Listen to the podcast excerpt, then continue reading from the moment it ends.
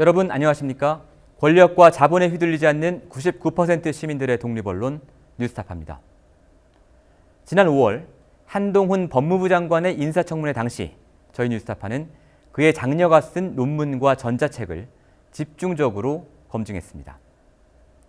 그 결과 표절과 저작권법 위반, 약탈적 학술지 게재 등 각종 불법과 반칙 행위가 드러났죠. 그러나 야당의 헛발질 끝에 한동훈 법무부 장관은 무사히 인사청문회를 통과해 임명장을 받았습니다. 대부분의 기성 언론들은 거기서 취재를 중단했지만 저희 뉴스타파는 이대로 넘어갈 문제가 아니라고 판단했고 지난 한 달 동안 논문에 대한 취재를 계속 해왔습니다. 취재 결과 저희는 한동훈 장관 장녀의 문제가 한 학생의 단순한 일탈이 아니라 미국 산호세 지역을 중심으로 한 산호세 허위 스펙 네트워크의 일부라는 결론을 내릴 수 있었습니다. 저희가 분석을 해보니 이 허위 스펙 네트워크의 핵심 축은 한동훈 장관의 장녀를 포함한 처 조카들, 즉 한동훈 장관의 장인인 진영구 전 검사장의 손자와 손녀 4명이었습니다. 뉴스타파는 지난 한 달 동안의 취재 결과를 오늘부터 순차적으로 보도해드릴 예정입니다. 먼저 박중석 기자가 취재 배경을 설명해 드리겠습니다.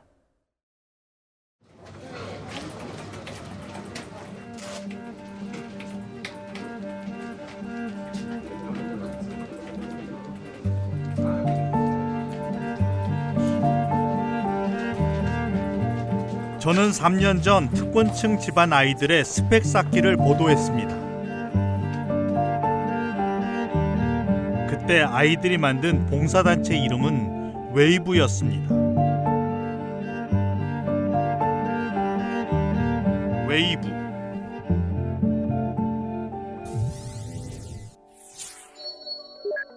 단체 명칭에 스스로를 엘리트라고 칭했습니다. 봉사단체에 속한 학생들은 14명입니다. 대부분 1년 학비가 천만 원이 넘는 사립학교를 다녔죠. 학생들이 쌓은 비교과 활동, 즉 스펙은 남달랐습니다. 영어책을 출판하면서 당시 남경필 의원이 추천사를 썼고 당시에 남경필 의원이 써주셨더라고요. 그거도 이제 그 그쪽에서 다 알아서 했어요. 당시 집권 여당인 새누리당 최고위원 정우택 의원과 민주당 김광진 의원이 격려사와 축사를 맡았습니다.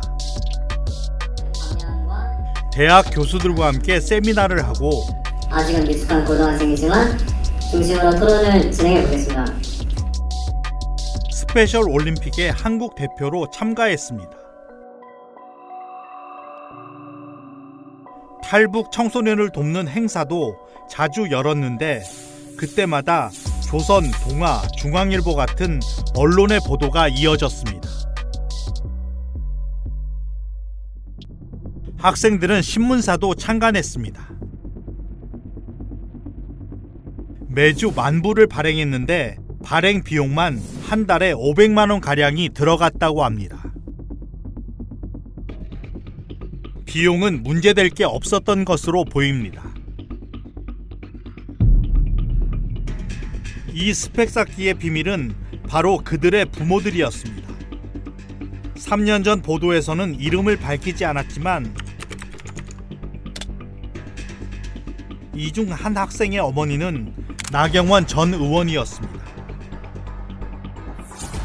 나 전 의원 외에도 고등법원 부장판사, 지방검찰청장 출신의 변호사, 의대 교수, 중견 기업의 오너가 학생들의 부모였습니다. 부모들은 자녀들 스스로 스펙을 쌓았다고 주장했지만 학생들이 학내에서 서로 토의하여 동아리 활동을 하는 것이지 부모가 관여하지 않음. 각자 장학금 등을 쪼개어 만든 것으로 알고 있음. 부모님 말고 그렇게 믿는 사람은 거의 없습니다. 학생이 혼자서 이렇게 계획을 짰다기보다도 뭐 어느 뭐 아비리그 대학을 가려면 어느 어떤 어떠한 활동, 일단 이런 복- 봉사 활동이라든가 인권 활동 이런 것들 많이 하면 더 유리하다 이런 좀 조언을 코치를 받았을 것 같아요. 학생들은 대부분 유명 대학에 들어갔습니다. 예일, 하버드, 스탠퍼드, 그리고 서울대 등입니다. 학생들은 대학에 들어갈 목적으로 스펙을 만들지 않았다고 주장했지만 신문을 제작한다고 하자 처음엔 차가운 시선을 받았다. 대입에서 점수를 따기 위해 만든 신문이 아니냐는 것이다. 하지만 학생들은 이런 오해에 굴하지 않았다. 공교롭게도 대학에 진학한 이후 거의 모든 활동이 중단됐습니다. 웨이브 신문사는 예전에 하던 학생들로 지금 일단 중단돼 있는 상태고요.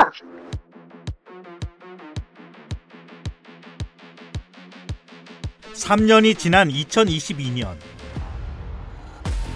저는 또다시 한 무리의 학생들을 취재하고 있습니다. 미국 캘리포니아 산호세 지역의 스펙 네트워크입니다.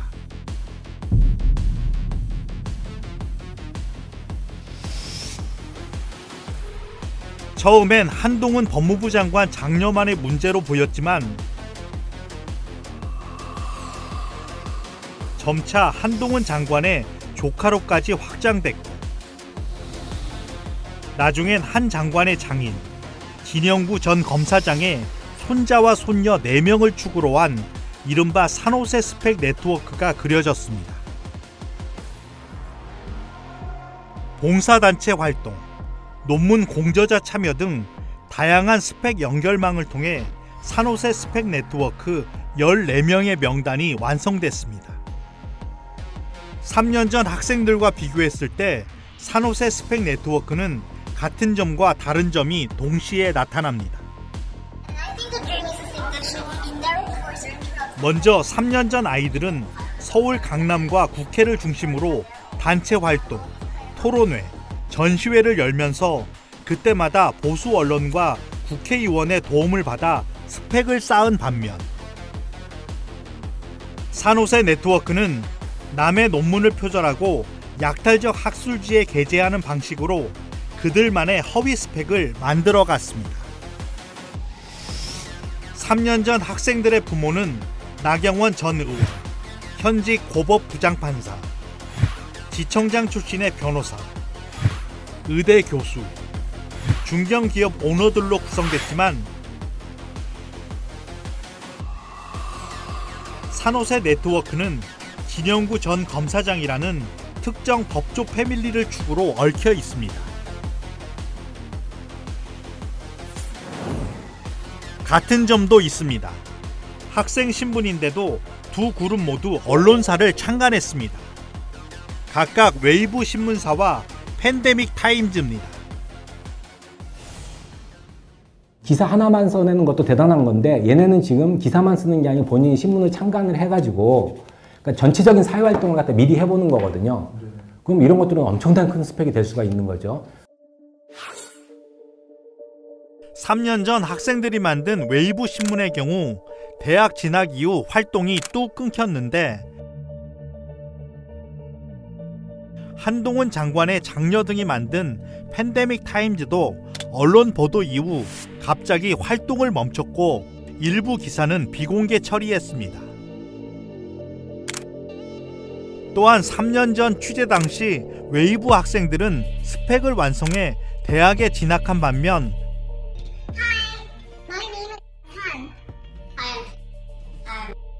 산호세 네트워크 아이들은 현재 대부분 고등학생으로 한창 스펙을 쌓는 중입니다.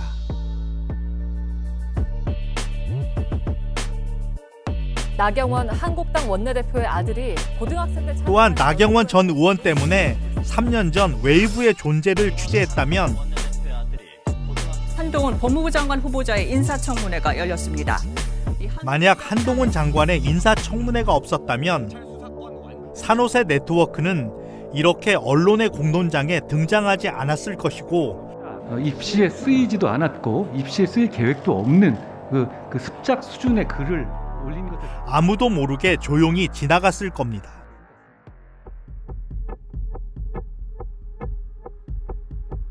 그러나 싫든 좋든 아이들의 스펙 쌓기는 공론장에 올라왔습니다. 그렇다면 이 문제에 어떤 결론을 내릴 수 있을까요? 당사자 중 한 명인 한동훈 장관은 문제될 게 없다고 주장합니다.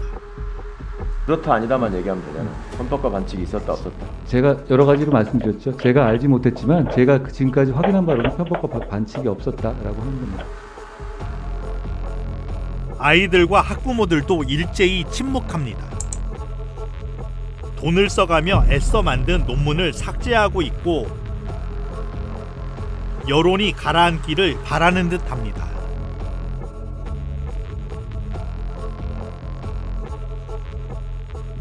이렇게 아무런 결론 없이 이번에도 흐지부지 된다면 우리는 또 한 번의 기회를 놓치게 될 것입니다. 바로 교육 불평등 해소에 대한 근본적인 성찰입니다.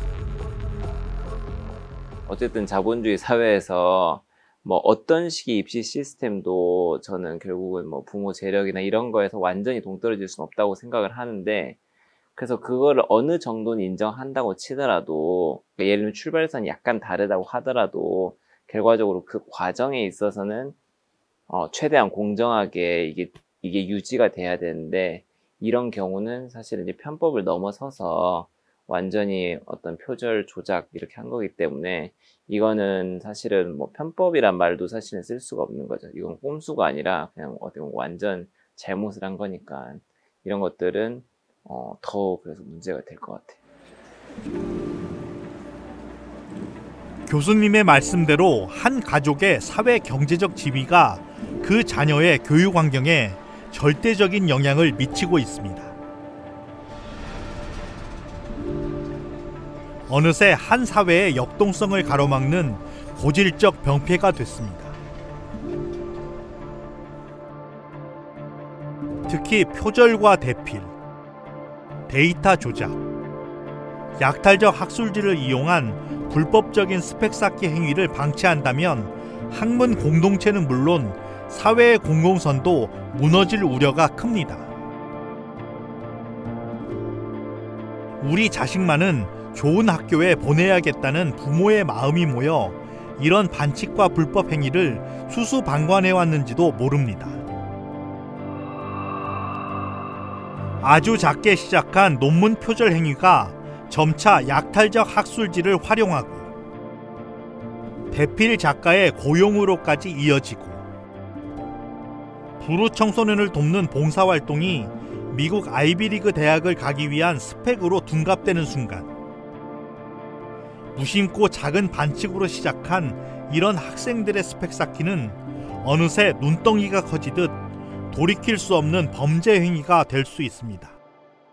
이런 것들은 사실 굉장히 심각한 사안인데 특히 이제 조작을 했다는 거는 뭐 어떤 분야든 조작이랑 굉장히 심각한 사안이잖아요. 뭐 스포츠 승부 조작도 있고 뭐 여러 가지 조작이 있겠지만 조작은 굉장히 심각한 사안인데 이거를 이렇게 그 정도로 심각한 사안이라고 이제 많이 인식을 좀 못하는 것 같아요.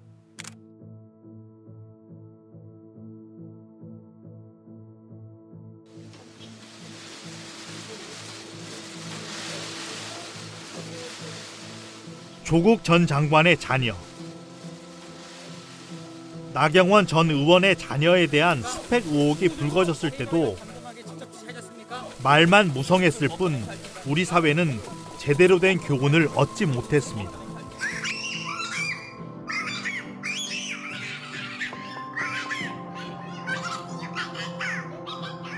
그 사이 계층 계급에 따른 교육 불평등은 더욱 고착화됐고 계층 사다리마저 무너지며 경제적 불평등이 고스란히 대물림되고 있습니다.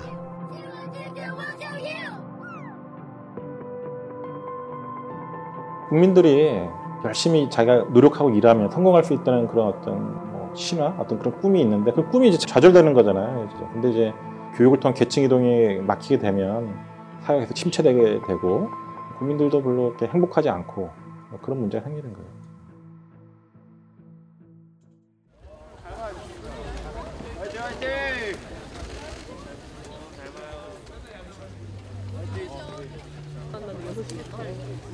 3년 전 저는 수능 시험이 치러지는 학교를 찾았습니다.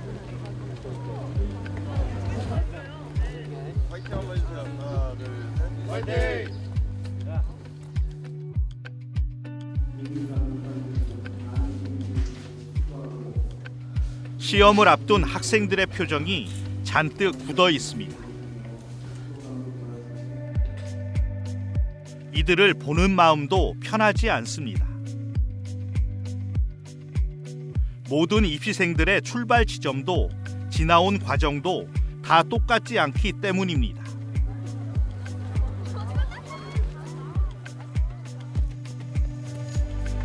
시험을 막 치른 학생들이 나옵니다. 하루가 정말 힘들었을 겁니다. 아니 끝났어. 배우고 끝났어. 야 이거 니야. 학생들을 보며 다시 한번 묻게 됩니다. 대한민국 모든 아이들에게 평등한 기회와 공정한 과정이 주어지고 있는가? 그리고 과연 결과는 정의로운가?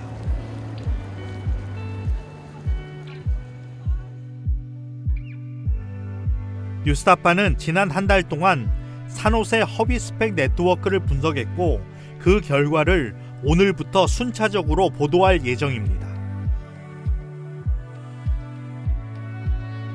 이번 뉴스타파의 보도가 교육 불평등을 해소하고 진짜 공정을 고민하는 계기가 되길 바랍니다.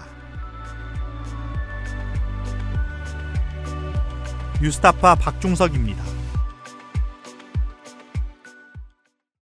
네, 이번 사안을 취재한 최윤원 기자 모시고 어, 좀 더 자세히 알아보겠습니다.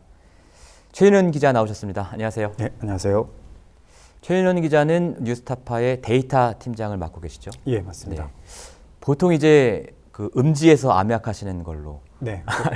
보통 뒤통수가 많이 나오는. 네. 근데 오늘은 어떻게 직접 나오셨어요? 네, 이번 보도가 그 네. 산호세 지역에 있는 고등학생들의 이런 네트워크 관계를 분석한 보도이다 보니 어떤 데이터 분석적인 면에 대한 설명을 하기 위해서 예, 나오게 됐습니다. 예. 그러니까 이번 기사에 데이터 팀의 노력이 굉장히 많이 들어간 거군요. 예, 그렇습니다. 예. 산호세 허위 스펙 네트워크다 이렇게 명명을 했는데 거기에 들어가 있는 학생들이 14명입니다. 예, 예. 이 14명은 어떤 기준으로 선별을 하신 거죠? 그 한동훈 법무장관의 장녀의 한모양 예. 그 한모양이 네. 퍼니 climate이라는 단체와 또는 팬데믹 타임즈라는 그 언론 매체에서 활동한 예, 게. 많이 알려, 알려졌는데요. 예, 예. 거기에 같이 활동한 학생들 음. 또는 거기에 같이 참여하면서 논문을 작성한 학생들로 예, 아. 14명을 추리게 됐습니다. 그러니까 같은 단체에서 활동을 하거나 같이 논문을 작성했다면 예. 같이 뭔가 스펙을 만들기 위한 활동을 같이 한 것으로 볼 수 있기 때문에 네. 이 14명이 대상이고요. 자, 저희가 스펙 네트워크를 데이터 팀에서 이제 시각화를 했지 않습니까? 예. 그 시각화된 결과를 보면서 네. 얘기를 나누면 좋을 것 같은데요. 이거 어떻게 보는 거죠? 굉장히 이제 멋있어 보이긴 하는데 네, 한번 설명을 좀 부탁드릴까요? 이제 큰 원처럼 네. 보이는 네. 동그라미들이 보이고요. 예, 거기 안에 다양한 선들이 이제 연결돼 있는데 그쵸. 어떤 건 선이 굵고 어떤 거는 뭐 선이 예. 가늘고 그럼 이 동그라미는 각각 한 명의 학생이고요. 예, 각각 그 동그라미는 네. 꼭지점에 있는 그 동그라미가 각각 한 명의 학생이 되는 거고요. 아. 예, 서로 뭐 논문을 같이 쓴다거나 또는 네. 활동을 같이 했다거나 이러면 선이 좀 더 굵은 걸로 이렇게 표시되는 걸 볼수 아, 있습니다. 그 예를 들어서 오른쪽 상단에 있는 예. 이 사람이 최 땡땡이라고 되어 있는 예, 사람, 맞습니다. 이 학생이 어, 한동훈 장관의 조카인 거죠. 예, 조카로 알려져 있어요. 그럼 이 조카 같은 경우에는 거의 뭐 다른 학생들과의 선이 굉장히 굵게 이어져 있고 어떻게 보면 이제 이 네트워크의 중심처럼 보이는데 예, 이 학생이 예, 예. 가장 많은 그 논문을 작성한 학생으로 아. 밝혀졌습니다. 단독 논문도 굉장히 많이 작성했지만 또는 네. 다른 학생들과의 공저자로 음. 돼 있는 논문이 굉장히 많아서 음. 지금 이 네트워크에서는 중심축을 이룬다 이렇게 아. 볼수 있습니다. 그러니까 이 선이 굵을수록 관계가 깊은 거고 예. 뭐 논문이라면 논문을 여러 편 공저를 한 거고 예. 혹은 그런 어떤 동아리, 봉사활동 단체 봉사활동 단체 여기에도 같이 하고 뭐 팬데믹 타임즈라는 언론사도 네. 같이 하고 이렇게 되는 거군요. 자 그런데 이 스펙 네트워크 산호세 스펙 네트워크의 중심 축이 한동훈 장관의 어떤 처가 예. 그러니까 처 조카들 중심으로 되어 있다고요? 예, 그렇습니다. 네. 여기 보면 네. 논문도 굉장히 많이 작성했기 네. 때문에 여기 상단에 네. 예, 위치하면서 다른 학생들과의 관계도 이제 집중되어 있고요. 예. 그리고 이제 이 상단에 있는 학생은 10건, 그리고 예. 한동훈 장관의 장녀는 한동훈 장관의 장녀는 지금 왼쪽 상단에 와- 왼쪽 상단에 예. 한 모양으로 되어 있는데 예. 그한 모양은 어, 논문을 7건 작성한 걸로 이렇게 아. 되어 있고요. 그 예. 또 다른 이제 한동훈 장- 음, 장관의 처족하는 어디입니까? 처족하는 논문은 그렇게 네. 많이 작성은 하지 네. 않고 대외 활동은 같이 했고요. 지금 이미 대학에 입학한 걸로 이제 나와 있습니다. 오른쪽 하단에 있는 예, 이 오른쪽. 하단에 있는 예. 그리고 또 있습니까? 예, 그리고 저희가 진모군이라고 예. 지금 보도한 학생이 예. 있는데 예, 왼쪽 아, 하단에 보면 왼쪽에. 예, 진모군 예, 예. 이제 논문도 같이 발표하면서 예. 예, 과외 활동도 같이 한 아. 것으로 예, 드러났습니다. 이 네 명이 그러니까 한동훈 장관 처가의 그 조카뻘 되는 아이들이 쫙 포진해 있는 건데요. 다시 정리해 보면 왼쪽 상단이 한동훈 장관의 딸, 그리고 오른쪽 상단이 한동훈 장관 아내의 언니의 딸, 그죠? 언니의 딸, 언니의 큰 딸. 아 둘째 아 둘째 딸, 딸. 예. 그리고 오른쪽 하단이 큰, 큰 딸이 딸, 예. 되는 거고요. 요 두 학생은 지금 이미 대학에 입학을 했고요. 예, 입학이 지금 예정돼 있습니다. 아, 입학이 얼마 전에 졸업을 있고. 했고 예. 예, 밑에 있는 학생은 이미 이제 재학 중이고요. 예, 명문대학이겠죠? 예, 유펜이라고 불리는 그 네. 펜실베니아 대학에 아, 입학한 걸로 굉장한. 명문대입니다. 그리고 좌측에 있는 게 한동훈 장관 아내의 남동생, 예, 남동생의 예, 자제 아들 아들, 남동생의 아들인 거고요. 예. 한동훈 장관의 남동생이 그 성폭력 예, 사건으로 맞습니다. 검찰을 예. 사임한 예, 진동균 진동균 전 검사. 검사입니다. 예. 자 이렇게 네 명이 다 걸려 있는데, 근데 제가 보니까 그 진동균 검사 아들은 좀 동그라미도 작고 이 선도 가늘거든요. 이건 예. 왜 그렇습니까? 그 직무군은 아직 예. 고등학교 1학년이고요. 아, 1학년이군요. 대외 활동은 같이 했지만 네. 논문을 게재한 건수가 한 건밖에 안 되기 때문에 아. 예, 비교적 다른 학생들에 비해서는 예. 예, 작은 예. 예, 분류에 차지합니다. 아직 1학년인데 중간에 이제 이 일이 터졌기 때문에 네. 그 스펙 쌓기 활동을 본격적으로 하기 전에 예, 이제. 예. 상태다 이렇게 볼 수 있군요. 저희가 이제 산호세 허위 스펙 네트워크의 그 모습을 한번 살펴봤는데 네.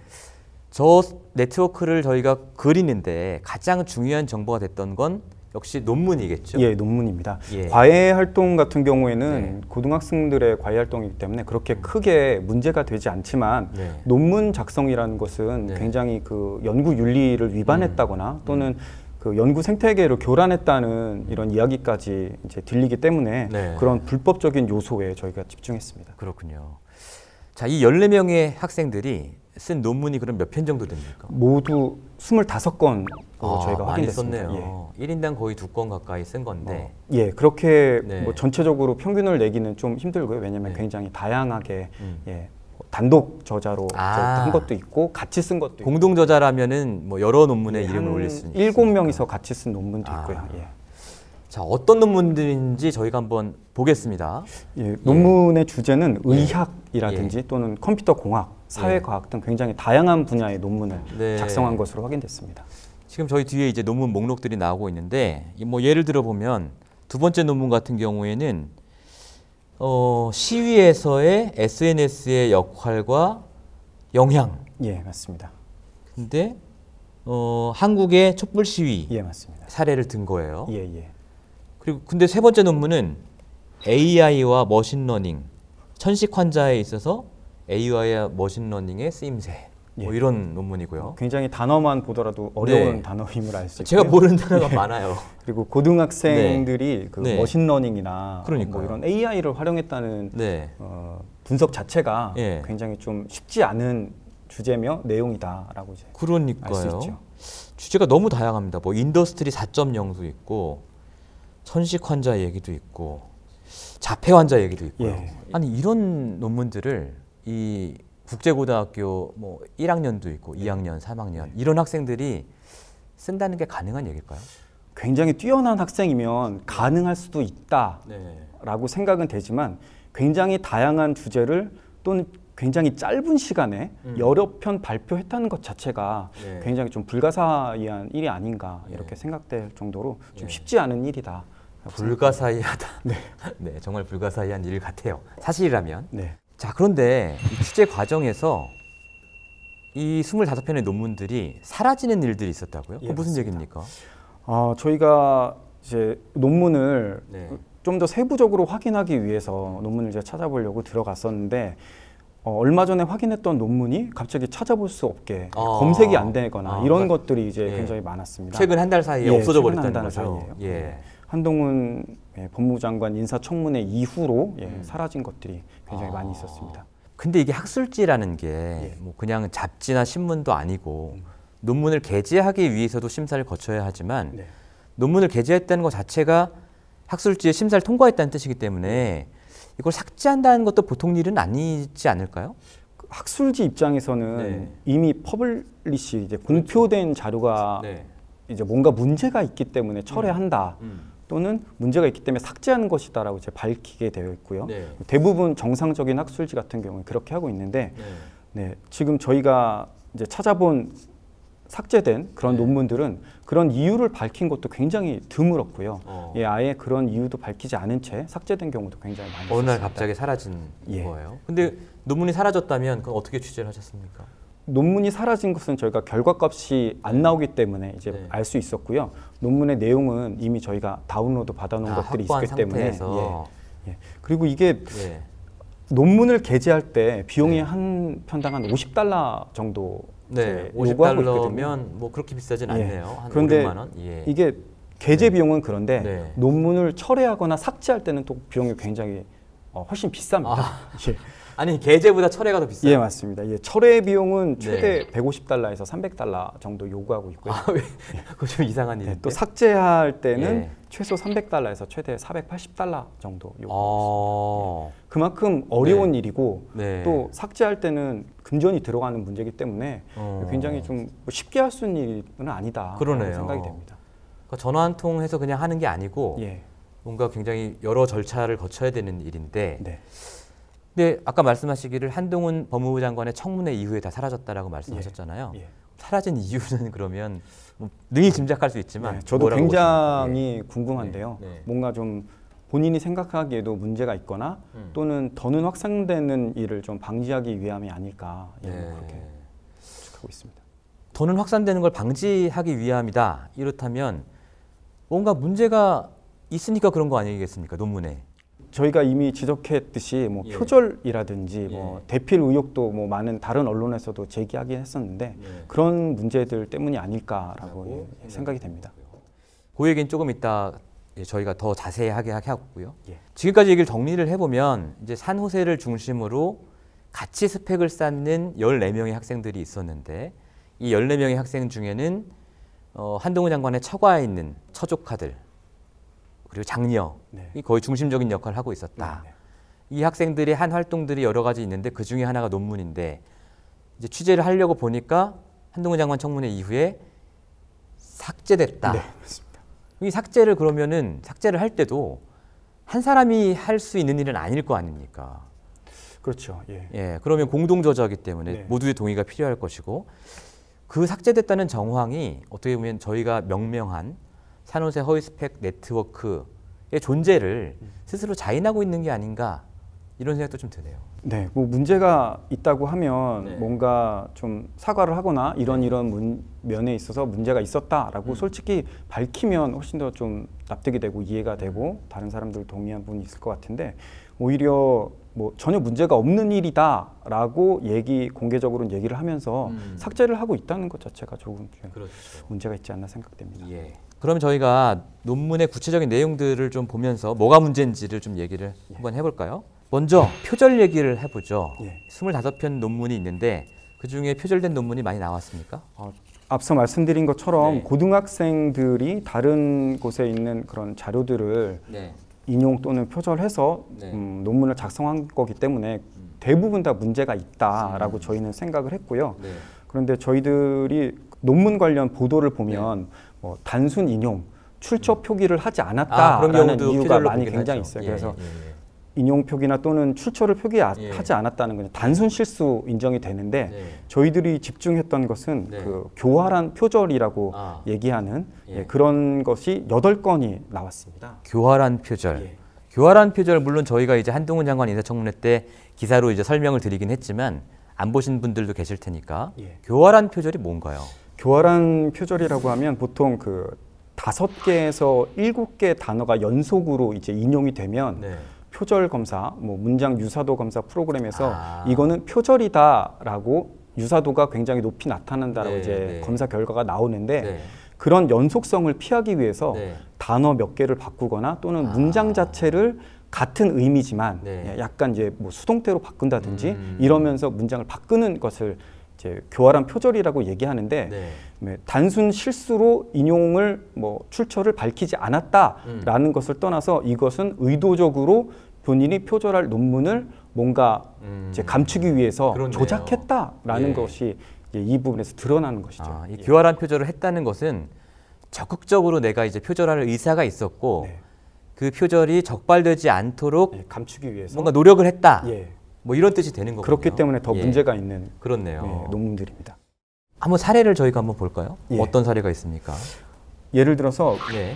미국 보건 의료 시스템은 네. 매년 1조 기가바이트 가량의 데이터를 생산한다라는 이런 문장이 있는데 음. 네. 어, 원문의 어바웃을 음. 바꾼다든지 음. 또는 원문에서 생성. 예, 예. 생성한다라는 이 generate라는 단어를 네. 수동태와 능동태로 약간 이제 변경하는 아. 방식을 통해서 의미는 똑같지만 네. 예, 문장의 이런 구조는 굉장히 다르게 아. 끔 하는 이런 방법이 사용됐습니다. 그럼 누가 봐도 이것은 한국말로 하면 똑같은 뜻인데 네. 영어 문장으로 하면 조금 다르기 때문에. 예. AI가 표절을 걸러낸 네. AI가 이걸 표절로 판단하지 않는다라는 뜻이군요. 네, 네. 이 논문뿐만 아니라 네. 다른 논문도 뭐 되게 이런 뭐, 식입니까? 네, 굉장히 많은 예. 논문들이 이런, 이런 방식을 사용하고 있고 네. 저희들이 네. 확인한 것은 여덟 네. 건의 논문이 교활한 아. 표절이 사용됐다. 28건 중에 8건에서는 예, 여덟 교활한 표절이 발견됐다.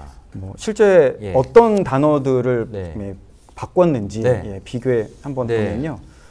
아. does not take를 didn't take로 바꾼다든지 그럼 중간에 가다가 기계가 AI가 아 네. 요거는 다르다. 다른, 다른 단어다. 다른 단, 어. 단어다. 연속되지 않는다라고 아, 네, 네, 이제 네. 판단을 하는 거죠. 뭐 예. quarter of all이라는 것을 뭐 4분의 1 of 뭐, the 예, total. of total 아. 이렇게 쓴다든지 이러면은 아. 의미는 같은데 아. 예, 문장의 연속성에서는 네. 이 부분은 연속되지 않는다라고 네. 이제 판단하는 것이죠. 이거를 이렇게 열심히 바꿨다는 것 자체가 적극적인 표절의 의사를 역으로 보여주는 예, 맞습니다. 이런 사안인 것 같고요. 표절은 이미 뭐 저희가 여러 번 보도하기도 했었고 네. 이미 알려져 있는 문제인데 네. 더 심각한 문제가 있습니다. 이게 데이터 조작이라고 하는 건데 이건 어떤 얘기입니까? 아, 저희가 25건 중에 네. 네. 그 의학 또는 과학 관련 논문을 사- 주로 살펴봤는데요. 네. 그런 논문들은 어떤 사회 현상이라든가 이런 것이 아니라 실제 데이터를 음. 그렇죠. 가지고 예. 논문을 쓴 것들이 말로만 하는 게. 아니라 예. 예. 그런데 그 중에서 예. 뭔가 통계치의 전체 뭐 숫자가 안 맞는다든가 또는 퍼센테이지가 뭐 숫자와 비율이 좀 다르다든가 이런 아. 것들이 좀 발견된 것들을 제가 확인할 수 있었고요. 아. 예. 그리고 예. 구체적인 예 를 들자면 네, 네, 네. 뭐 이미 알려진 뭐 논문 예, 표절 내용이긴 한데 네. 그 이상원 교수님의 논문을 예로 들어보겠습니다. 네. 이 논문 같은 경우에는 그 촛불 시위의 SNS 역할에 관련한 아. 논문인데 네네네. 여기서 원 논문에서는 어, 표본 데이터가 932개의 설문을 네. 예, 조사한 내용입니다. 네. 근데 표절 논문에서는 데이터를 300개로 이렇게 아, 줄였습니다. 바꿨군요, 숫자를. 예, 숫자를 좀 더 줄였는데 네. 그러면 뭐 샘플 데이터와 네. 샘플 데이터가 비 3분의 1로 줄었는데 줄었죠. 그러면 예. 결과값도 다르게 나와야 되거든요. 그리고 당연히 하는 얘기겠죠. 예. 그런데 이제 결과값을 보니까 네. 예, 평균 또는 표준 편차 이런 예. 것들이 소수점 둘째 자리까지 똑같이 나왔기 때문에 이런 예. 것은 뭐 데이터 예. 조작이 확실하다라고 예. 이제 볼수 있는 것들입니다. 그러네요. 그러니까 이 논문을 베끼는데 900명 이게 숫자가 너무 똑같으면 우리가 베낀 게 티가 나니까 이건 한 3분의 1을 줄이자. 네. 근데 뒤에 데이터는 미처 손을 못 대고 똑같이 나온 뭐 이런 거군요. 네. 이제 네. 결과 값은 네. 다르게 쓰면 네. 뭐 굉장히 이제 다른 연구를 한 것처럼 이제 보여야 되는데 네. 그런 것들을 좀 바꾸다 보니까 음. 예, 데이터 원본 데이터는 줄여놓고 예, 결과 값은 똑같이 나오는 예, 그런 네. 관련해서 이 원 논문을 쓰신 이상원 교수 인터뷰를 저희가 잠깐 예. 들어보고 갈까요? 예. 그 이 가설을 실제로 검증을 전혀 하지 않았어요. 가설을 검증하지 않고 그래서 결과 부분에는 좀 이제 이상한 통계들, 이상한 것들만 이제 도표들만 들어가 있고 전혀 가설을 일단은 검증을 하는 과정 자체가 없었고요. 그 다음에 이제 방법론도 저도 또 다른 이제 심각한 부분들이 이제 수치 같은 거를 이제 바꾸는 과정에서 이제 일부는 실수로 이제 바꾸지 못했던 것 같아요. 그래서 이제 소수점 두 자리까지 이제 수치가 똑같은 부분이 있었는데 그거 자체가 사실은 이제 말이 안 되는 거죠. 여러 가지 이제 어, 면으로 봤을 때 연구를 수행하지 않았을 가능성이 이제 아주 높고 그렇기 때문에 이거는 어, 표절을 넘어서서 이건 조작이다. 그렇기 때문에 이거는 훨씬 심각한 문제죠. 그 이상원 교수님 얘기를 들어보니까 어, 이것은 표절보다 더 심각한 문제다 이렇게 말씀을 하시네요. 일반인들이 느끼기에는 아 베끼다가 잘못 베꼈구나 뭐 이런 정도의 느낌인데 이게 왜 그렇게 심각한 문제입니까? 뭐 저희는 기자니까 보도를 네. 예를 네, 들면 네. 뭐 코로나 확진 환자가 오늘은 뭐 900명이었다라고 음. 하면 네. 그것에 대한 이제 다른 보, 보도들도 계속 이어지지 않습니까? 그렇죠. 그런데 코로나 환자가 일, 실제는 900명인데 음.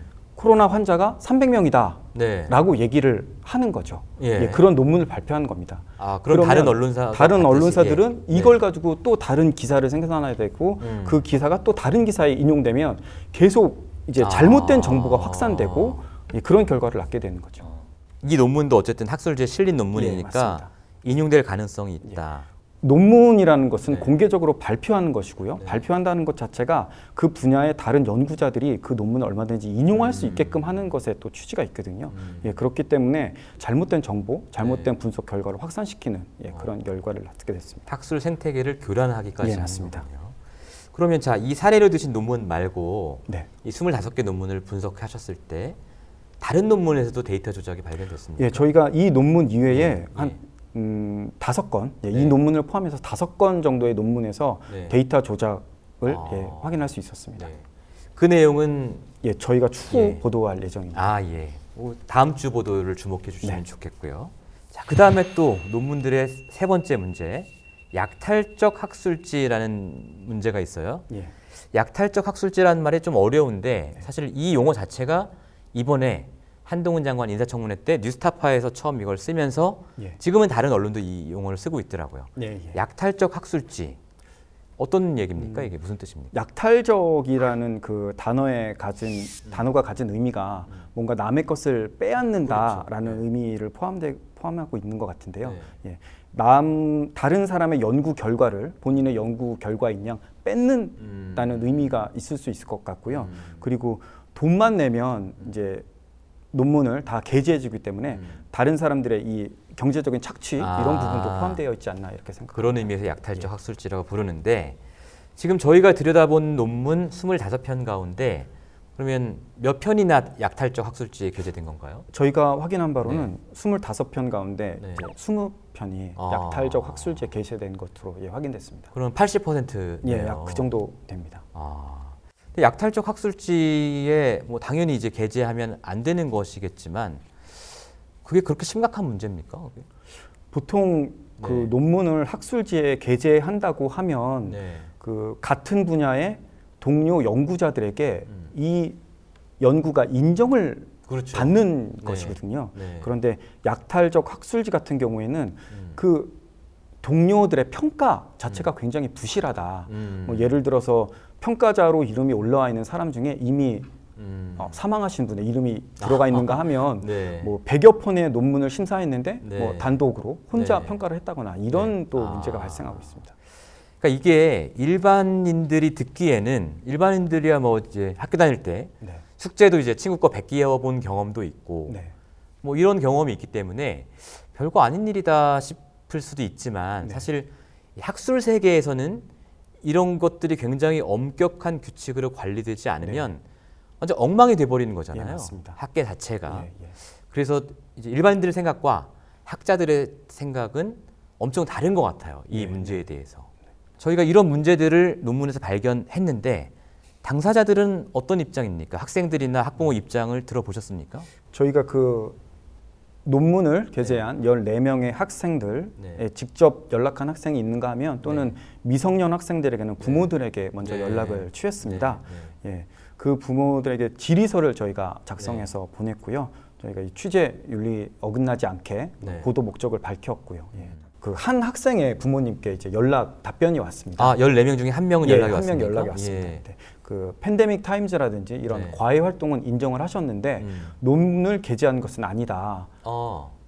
근데 논문 그 학술지 사이트에는 분명히 논문이 있는 거잖아요. 예, 논문을 논문이 네. 게재된 것을 저희가 확인했는데요. 예. 만약에 거기에 논문이 게재되어 있다면 네. 어, 우리 아이의 논 우리 아이의 글이 도용된 도용된 것이다. 아. 아, 예라고 말씀하시더라고요. 근데 생각해 보면 거기에 논문이 게재되는 것은 다른 사람에게 도움이 되는 게 아니라 그 학생에게 도움이 되는 예, 거잖아요. 논문 게재의 이익을 얻는 이제 네. 몇몇 개인이 있는데 그 중에 이제 한 명이 되는 거죠. 어, 근데 일부러 다른 사람이 원하지도 않았는데 이, 사, 이 학생의 논문을 끼워 넣을 필요는 없는 거잖아요. 저도 그래서 굉장히 좀 의심스러운 부분이고 왜 이런 예. 일이 발생했는지 좀 좀 확인이 필요한 것 같습니다. 네. 뭐 법적인 대응도 예고했습니까? 예, 예, 그렇습니다. 아, 늘 저희가 자주 듣는 말이죠. 네, 소송도 불사하겠다. 네, 민영사상 책임을 묻겠다. 네. 그런데 이 얘기들을 다 듣고 나서도 이런 생각하시는 분들 계실 것 같아요. 아니 이게 뭐 한국 입시에서 공정성을 해친 것도 아니고 뭐 우리 아이들하고는 별 관계 없는 문제 아니냐. 소수 특권층 사이에서 경쟁을 하는데 그들끼리의 어떤 규칙 위반 문제 아니냐. 뭐 이렇게 보시는 분들도 계시지 않을까요? 어, 그런데 그게 단순히 이제 과외 활동에 그쳤다면 네. 저희는 뭐 그렇게 불법적인 요소는 없었다라고 네. 이제 할 수 있기 때문에 그렇게 볼 수도 있는데 논문을 게재했다는 것 자체가 네. 굉장히 불법적인 행위를 했다라는 음. 이야기가 되고요. 그리고 이제 단순히 이게 해외 미국 아이비리그에 입학 네. 뭐 관련된 이런 뭐 이슈가 아니라 네. 어, 뭐 한국 입시에도 영향을 미친다라고 이제 볼 수 있는 부분이 네. 매년 20만 명이 넘는 그 해외 유학생들이 발생하고 있고요. 아. 그리고 그렇게 해외의 네. 대학의 입시를 통해서 네. 어, 미국 대학 또는 다른 유수 대학을 다니다가 음. 해외 유학을 하다가 그분들이 다시 한국에 들어와서 아. 예, 또 뭐 교수로 활동을 하시고 네. 뭐 다른 또 뭐 기관에서 맞아요. 일을 하시고 예. 이런 것들이 굉장히 이제 많이 발생합니다. 예. 그렇기 때문에 이것이 뭐 우리 일이 아닌 것은 아니죠. 조금 더 한 발 밀고 나가면 뭐 저는 그렇게 생각하지 않습니다만 아, 자본주의 사회에서 부모의 어떤 경제력에 따라서 출발선이 다른 거 이거 가슴 아프지만 어쩔 수 없는 현실로 받아들여야 되는 거 아니냐 이렇게 보시는 분들도 계시거든요.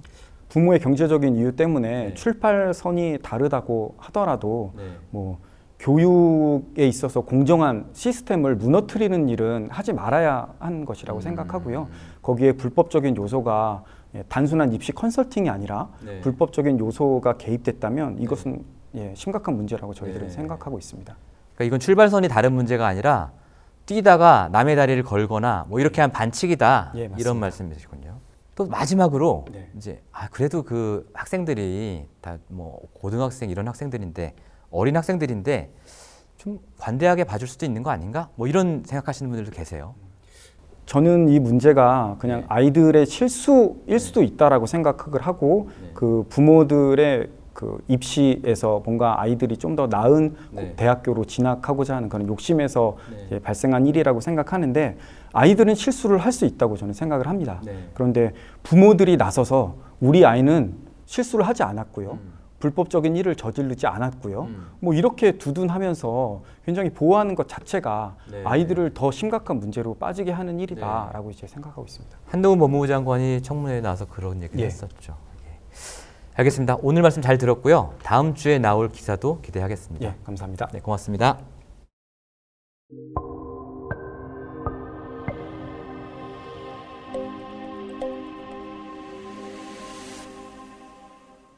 저희가 발견해서 산호세 허위 스펙 네트워크라고 명명한 이 사조직의 목적은 명백해 보입니다. 이른바 아이비리그라고 불리는 미국 명문대학에 손쉽게 입학하기 위한 것입니다. 문제는 여기에 일반인들은 생각하기 어려울 정도로 많은 비용이 들어갈 뿐 아니라 보신 것처럼 표절과 데이터 조작 같은 학문적 반칙 행위와 저작권법 위반 같은 불법이 동원된다는 것입니다. 사회적 지위가 높은 부모의 자녀들이 돈과 정보, 반칙과 불법을 동원해 다시 엘리트가 되어 평범한 99%의 자녀들 위에 군림하는 것. 이것이 과연 바람직한 일일까요? 여러분은 그런 세상이 돼도 괜찮다고 생각하십니까? 이들의 불법적인 스펙 쌓기를 어린 학생들이 저지른 일이라고 해서 외면하거나 방관해서는 안 되는 이유가 여기에 있습니다. 뉴스타파의 산호세 허위 스펙 네트워크 연속 보도에 많은 관심을 가져주시기를 부탁드립니다. 저희 주간 뉴스타파는 다음 주 목요일 8시에 돌아오겠습니다.